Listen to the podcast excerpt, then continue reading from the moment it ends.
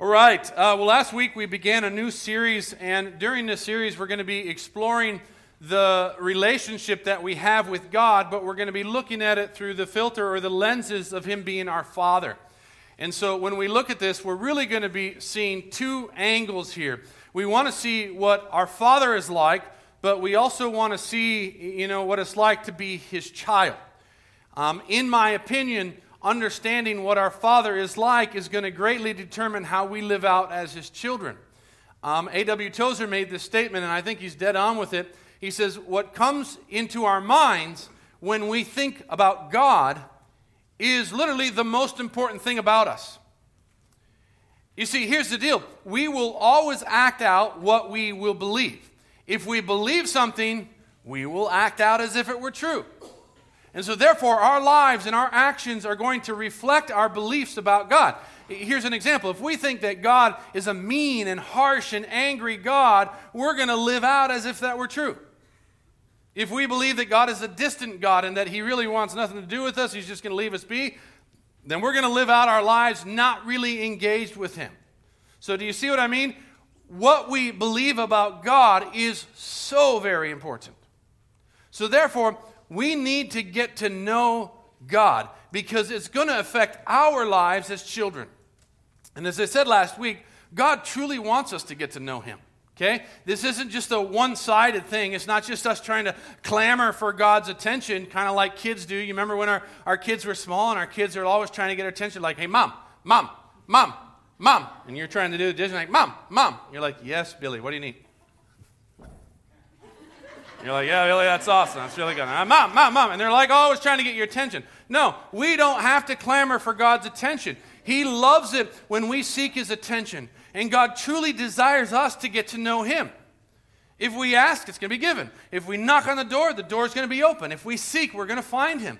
And, and listen to me, pay attention to this statement because we need to let this soak in because it's so true and it's so powerful. The God of this universe truly wants to get to know you. It's the truth. In fact, let me show you how much he wants to get to know you. This will prove it to you. And in doing this, I'm going to be repeating a lot of stuff we've covered in past sermons, mainly our definitions, churchy words that we use all the time, but we don't fully know what they mean. And I'm going to be hitting on those, you know, as, uh, in this part right here, so it's going to sound familiar, but it's most definitely so important for us to review this, okay? But let me show you how much God wants us to get to know Him. Okay? Let's look at one of the most famous verses of the Bible. John 3:16. You will see it in football games, you'll see it in basketball games, any professional sports, they like to hang the poster up. But it says this, it says, "For God so loved the world that he gave his one and only son that whoever believes in him shall not perish but have eternal life." Now let's let's back up and let's unpack this, okay? For God so what? Loved, and who did he love? The world. Okay, every single person, past, present, and future, God loved. God loved his creation so much that he sent who? His son, his one and only son, the one that he had perfect communion with in heaven. Okay? A, a time, a, a, community of, of that Trinity. Jesus was part of that. But he sent his son to become one of us. Now, why did he send his son? So that whoever believes in his son, remember that word believe is just not mental assent. If we believe something, we're going to act out as if it were true. Whoever believes in Jesus will not perish, but instead have eternal life. Now, let me ask you a question. What do you think common Christianity, how would they interpret that term eternal life? If we believe in Jesus, what do we get? What would people say? Get to go to heaven when we die. Okay? That's how they would interpret eternal life. I want to just say this very clearly. That's not what that verse is saying. It's saying that if we believe in Jesus, we're going to have eternal life. That's what it is saying. It's not saying we're going to go to heaven when we die. Uh, naturally, we'll be included. But let me show you. If eternal life is not talking about heaven, what is it talking about? Well, thankfully, Jesus tells us. In John 17, 3, Jesus gives us the very definition of the term eternal life. Let me show you. Jesus is, is having his high priestly prayer. He's talking to his Father, and he says this He goes, Now this is eternal life, Now, when we read those words, we should go, whoa, let's pay attention. Let's see what this is, because he's going to define what eternal life is. And he goes, This is eternal life, that they may what? Know you the only true God and Jesus Christ whom you have sent. So, looking at this verse, third service, tell me, what is eternal life? Knowing God. Eternal life is knowing God. For God so loved the world that he sent his son Jesus to come to this earth so that whoever believes in him might come to know him. Or, in other words, have eternal life. Knowing God is eternal life. So let me ask you, how much does God want us to know Him? So much so that He sent His Son. That's how much He wants us to get to know Him. And that's why I say this isn't just a one way relationship where we're clamoring to get His attention. No, God made the first move in this. He pursued us. Like it says in Scripture, we love because He what? First loved us. God made the first move. Because he loved us so much, he invaded human history in pursuit of us. He sent his son so that we could have eternal life. And what is eternal life? Knowing God. Now, very quickly, we could just blow over that and not pay attention to that, but what does knowing God mean? What is the definition for the word knowledge according to this statement? If eternal life is knowing God, what does knowing God mean? Does it mean that we just know about Him? Um, have some information up here in our brains about Him. What does knowing God mean? Here's what it means knowledge or knowing means it, to have an interactive relationship with. Now, you might be going, uh, I don't know what that means. Let me try to explain it to you. Let's say that you had a brain tumor and you needed surgery on that brain tumor. And you're going around, you're looking for brain surgeons to, to perform this surgery. What are you going to do? You're going to try to find a surgeon who what? Knows what he's doing. Okay? If you go to the surgeon and you say, Have you ever performed a sur- surgery before? No, no, no. But I have done to college. I got my degree. I've learned about it. I, you know, I've seen it in the study books and everything. So, yeah, I, I know it. What would you do? Yeah, no. I want somebody who knows what they do and who they have an interactive relationship with brain surgery. In other words, it, would you take your car, when you take your car to the mechanics to get your car fixed, would you go to a mechanic that has a big sign out front that says, Sometimes we get lucky in fixing your car? no. You want to go to a mechanic who knows what he's doing, who they have the proper information to interact correctly with the certain situation. That's what knowing is. So let's put this all together. God loved us so much, He sent His Son Jesus to the earth so that we could get to know Him, have an interactive relationship with Him. He said, Jesus, I'm going to send you to this earth, and you're going to show them, and you're going to teach them, and you're going to explain to them who I am, what I'm like, my nature, my personality. You're going to be the revealer of who I am. And they're going to get to know me. And then finally, we're, we're going to have this interactive relationship. That was Jesus' mission. And so, if that was Jesus' mission, then tell me, Whitestone, what must we do to receive this eternal life? How do we get to know God? What does John 3:16 say? By what? Believing in Jesus.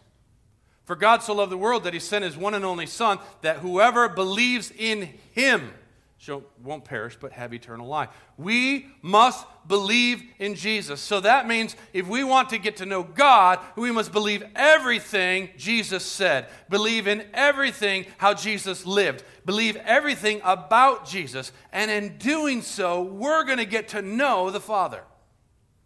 Now, there's a lot of directions we, we could go with this, but I want to simply go this route because this is what our series is focusing on. Let me show you a, a verse in Matthew 6. Jesus is preaching the Sermon on the Mount, and he comes to the topic of prayer, and he says this. He goes, Guys, I know there's a lot of people who like to stand on the street corners and they pray and they like everybody to hear them. He goes, Those people, they get their reward, they, hear, they have men watch them. He says, Don't do that.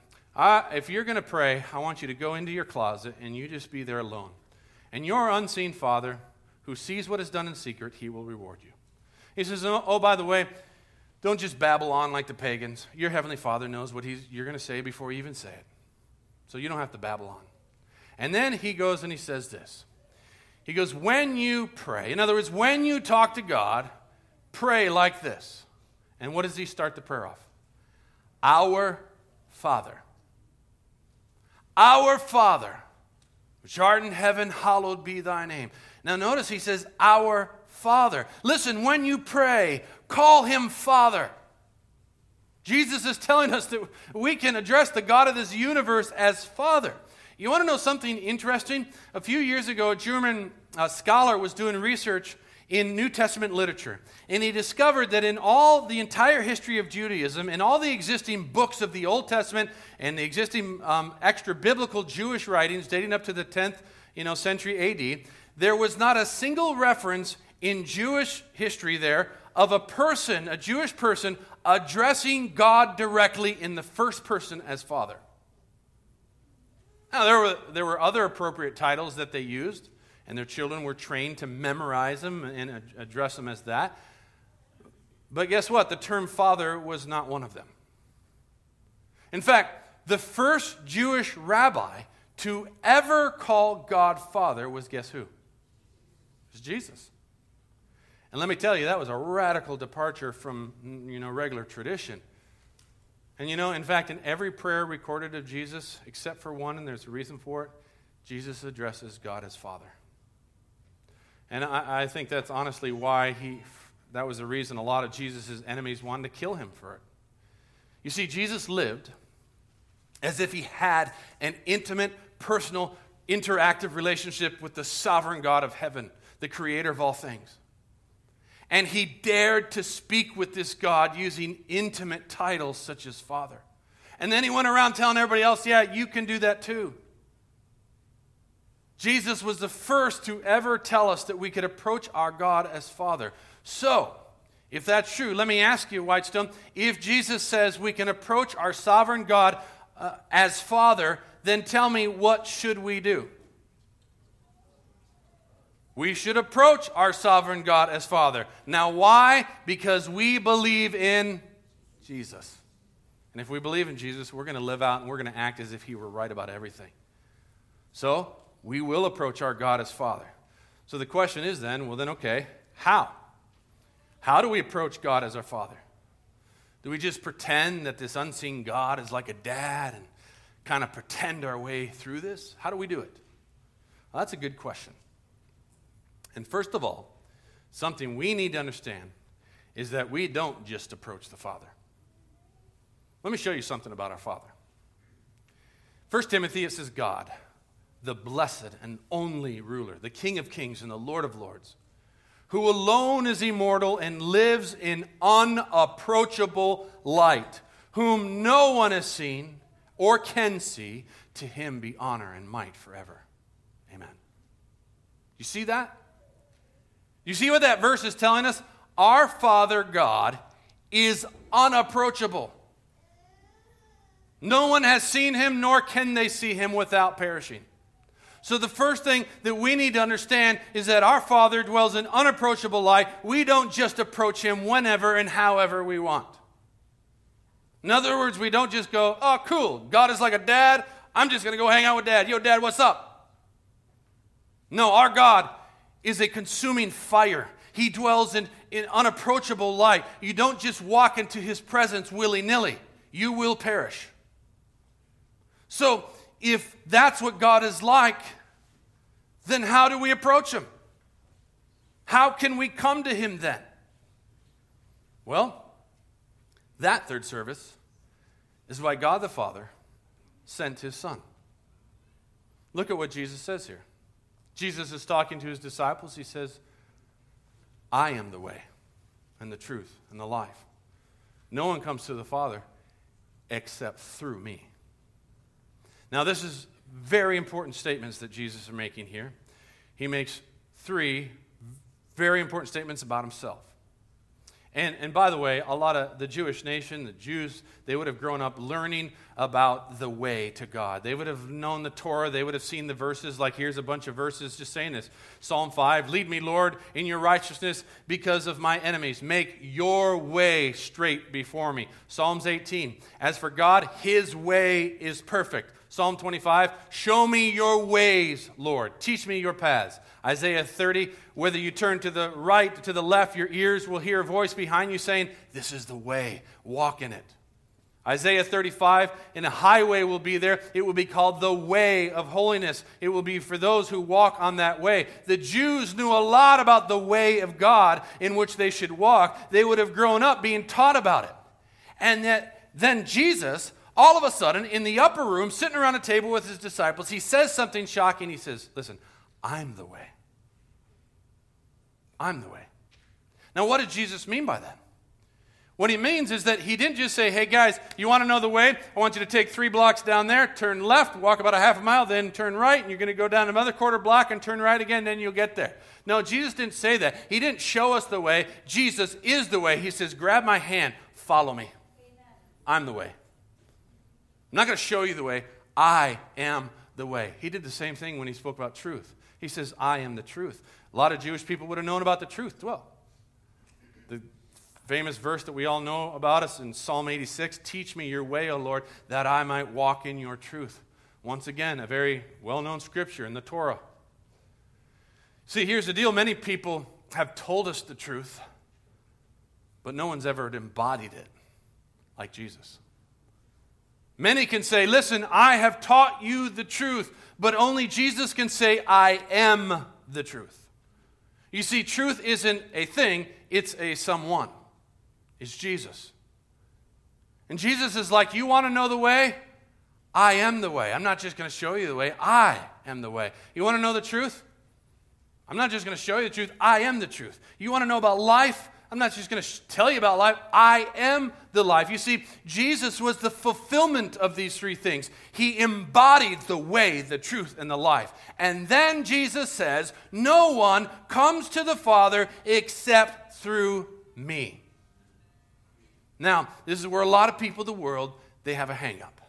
And they're like, well, that sounds a little bit restricting.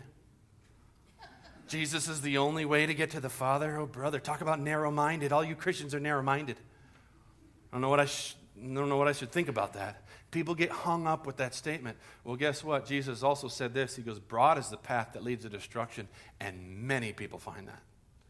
But narrow is the gate that leads to life, and few find it. So, yeah, you're right. It's narrow.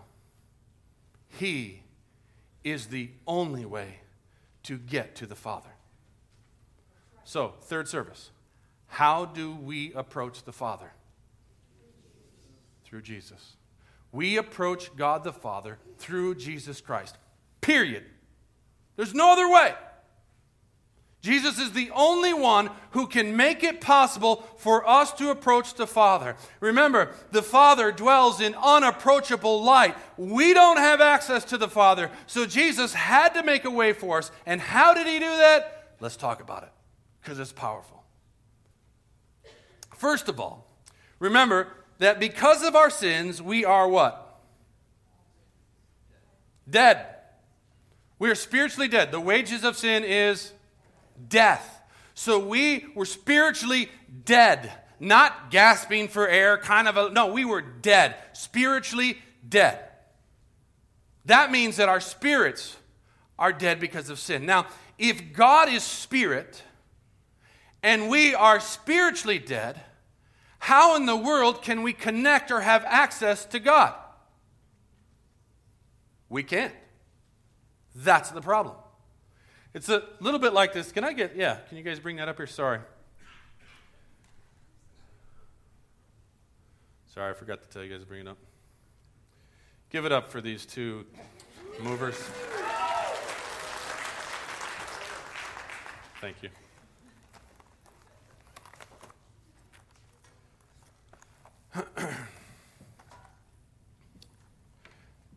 it's like this when God, God created the earth.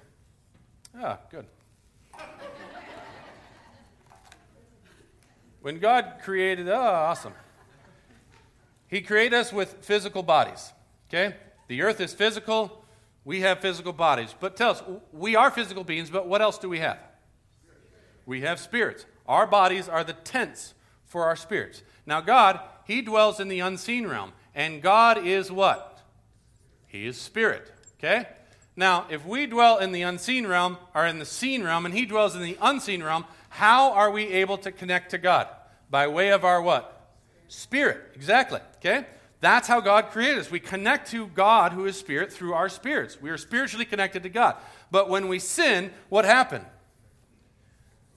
We spiritually die. And that connection with God the Father is now broken. We are spiritually dead. So there's no way we can connect with our Father. Okay? Now, there's a story of a guy by the name of Nicodemus who he comes to Jesus in the middle of the night because he doesn't want other people to see him. And he comes to Jesus and he goes, Hey, Jesus, listen, we know you're from God because you're doing some things that there'd be no way possible unless you are from God.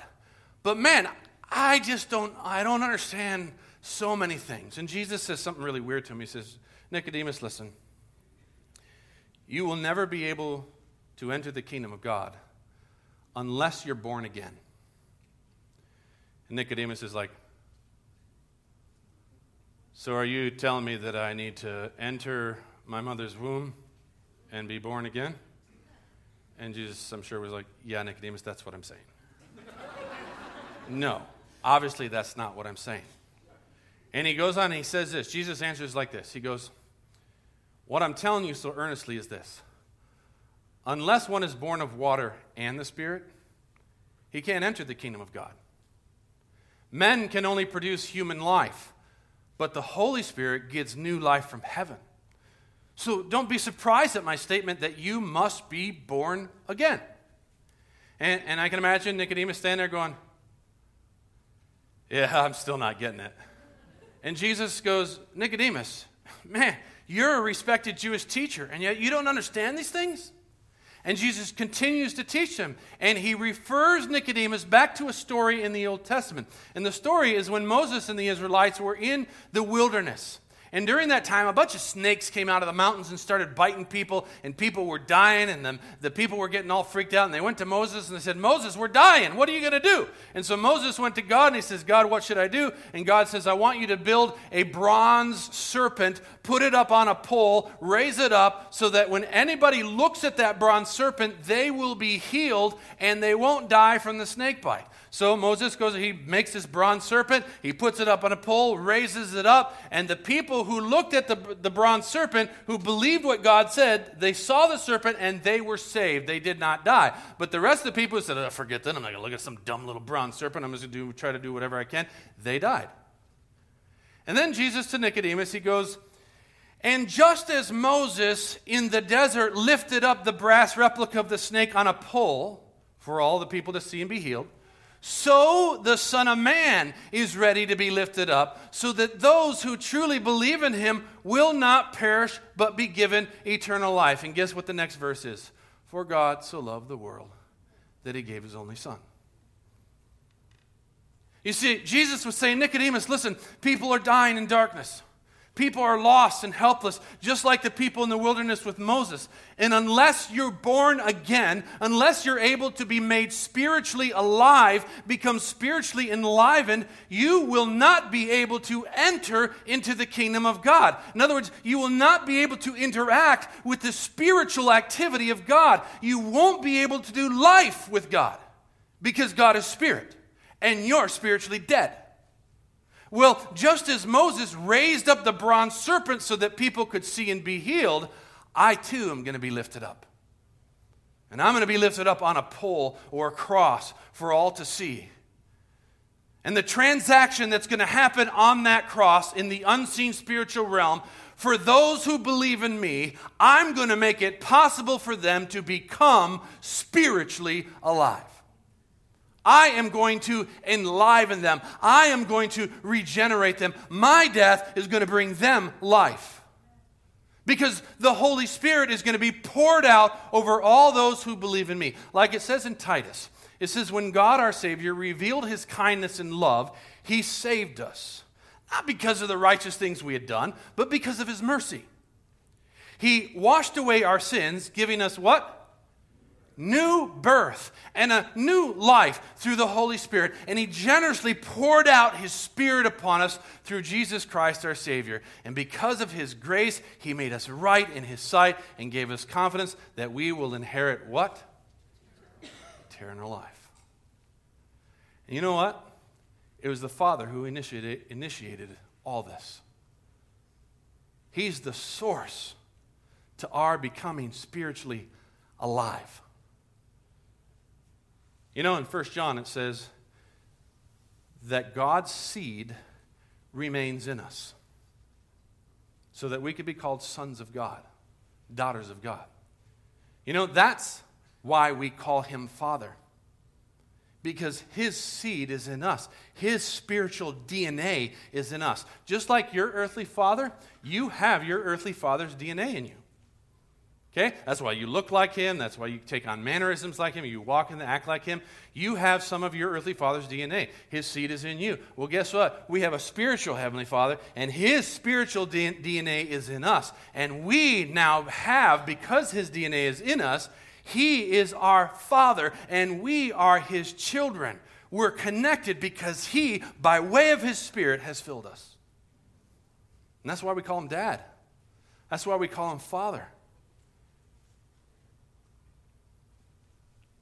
Guys, that's the miracle of becoming a child of God. And it literally is a miracle. It's the miraculous power of God being poured out in us to accomplish what we could never do on our own. That's grace in such a way that it enlivens our spirit. Remember that spirit that was dead before is now miraculously made alive through belief in Jesus Christ. And we now have the Spirit of God in us. And that's why, because of Jesus, because our belief in Him, what He did for us on the cross, we now have the Spirit of God in us. We're made spiritually alive, and this is reconnected. And we now have access to our Heavenly Father. Amen. Thank you, Jesus. Jesus is the way, He is the truth, He is the life. And no one comes to the Father except through Him. Amen? And I don't care who you are, I don't care what you've done, I don't care your background, I don't care anything. If you believe in Jesus, this miracle has happened in you. Your spirit, which was, was dead, is now alive. You have access to your spiritual father because of Jesus. And I don't know about you, but I need to keep coming back to this miracle over and over and over again to be reminded of the beauty and the awesomeness and the amazingness of this miracle. That I was spiritually dead and now I'm alive. And that's only because of the miraculous grace of God being poured out in my life, accomplishing what I could never do on my own. And I have to constantly remind myself of this grace because you know what? It's so easy to lose sight of it. It's so easy to just set aside and ignore it. But you can't do that because it's a miracle. But we just tend to pretend it isn't. Like I've shared this before, previous sermons, I when it comes to testimonies, I, for like a, about a decade be- before, my rest of my life, I, I never liked sharing my testimony. And if you don't know what a testimony is, a testimony is the story about how you came to know Jesus, how you came to know the Lord. And, uh, you know, in Christian circles, everybody likes to tell their testimonies. They're like, Tom, can you share your testimony with us today? Hey, Sally, can you share your testimony? Ed is going to come tonight and share his testimony, so we'd like everybody to come and hear that tonight. And everybody's just like, testimony, testimony. And, you know, I just never have liked sharing my testimony because I've always felt that my testimony is boring. So I didn't like sharing it. You know how it is? You'd be like sitting in a Bible study with a group of people, and some guy named Rocco is there. And they're like, Rocco, why don't you share your testimony? So Rocco's like, Well, I was born in Los Angeles age two, my mother died, and my dad ran away, and I lived on the street since I was two. And uh, I joined a gang, and I was part of a motorcycle gang, Hell's Angels, and that's where I got all these tattoos here and uh, teardrops here. And um, so, yeah, I was pretty, I mean, I was hooked on meth and um, crack cocaine and all the drugs. I was did it. And I remember one day I was at the bar, and I was, I was pretty trashed, and uh, um, a guy started arguing with me, and I started getting into a big brawl with him. He pulls out a knife and he stabs me twice in the heart, and I'm like, ah! And so I stagger out of the bar, and I'm trying to run for my life, and I fell into a ditch and I passed out. And I should have died that night, but that night an angel showed up in the ditch and he says, Rocco, God wants to use your life. And that time, and I got up from that ditch and I was like, oh my word, I need God. And so I went to the church and I, there was a pastor there, just happened to be there. He led me to Christ. And ever since that day, I've been running after Jesus. And, and I went to seminary. I became a pastor and I got this great pastor's voice and I could preach to thousands of people. And it's amazing. When he gets done, everybody in the Bible study is like, Oh, Rocco, that's awesome, man. Praise, thank you, God. And then they all turn at me and go like, Luke, would you want to share your testimony? Like, not really, but whatever. Uh, my mom and dad were missionaries, and uh, I was born in a Christian home, and I went to Christian school till eighth grade, and it was pretty hard, a lot of darkness. Uh, and then after high school, I went to Bible school for a couple years, and then shortly after that, I became a pastor. And so, yeah, it's been hard. God has really poured out His grace. And I just like, oh, and everybody's at this Bible school is like, wow, thanks, Luke. That's really awesome. so I didn't like it. I, I didn't like sharing my testimony. But you know what? Here's the deal. It wasn't until about a decade ago that I realized how wrong I was. Yeah, my story may be different than Rocco's. But you want to know the truth? The same miracle that happened to Rocco happened to me. I was dead, and Jesus made me alive. I had no access to the Father, and now I have access to the Father. So while Rocco and I have different paths to Jesus, Jesus still poured out his same miraculous grace on the both of us. Amen? Amen. And I need you to never forget that. Because I don't care where you're from, what you've done, what your story is, that miracle, if you believe in Jesus, has happened to you. And you must never, ever forget that. In fact, I'd encourage you to go back and thank the Trinity for it. God loved you so much, He sent His Son. And this Son tells us that you not only can call God your Father, but He gave you access to your Father. He wants you to get to know Him and experience eternal life. And you need to never stop thanking God for that because it's a miracle that's happened to you if you believe Jesus. And it's precious. You know, my dad, for as long as I can remember, every time he prays, every time he prays, he will always go through the whole litany of like, Father, thank you for loving us so much that you sent your son to die. And Jesus, thank you for coming. And then thanks in the Spirit. He just thanks. He gives us, it's like a little sermon in his prayer, which is awesome. Except when you're sitting around the table waiting to eat and you're so hungry and you're like, Dad, oh my land, he knows, we know that. But you know, when I was just most recently in Arizona, Dad is still doing it. And I thought, you know what? That's awesome. I need to do that. I need to constantly go back to the Trinity and thank the Father and thank the Son and thank the Holy Spirit for their part giving me access to come to the Father because it is a precious gift that we must never lose sight of. Amen? Amen. So let's do it. Here's your homework. In fact, we're not going to call it homework anymore. Somebody sent me an email this week and they said, Luke, after I was done, man, it wasn't work, it was pleasures. So let's call it home pleasure.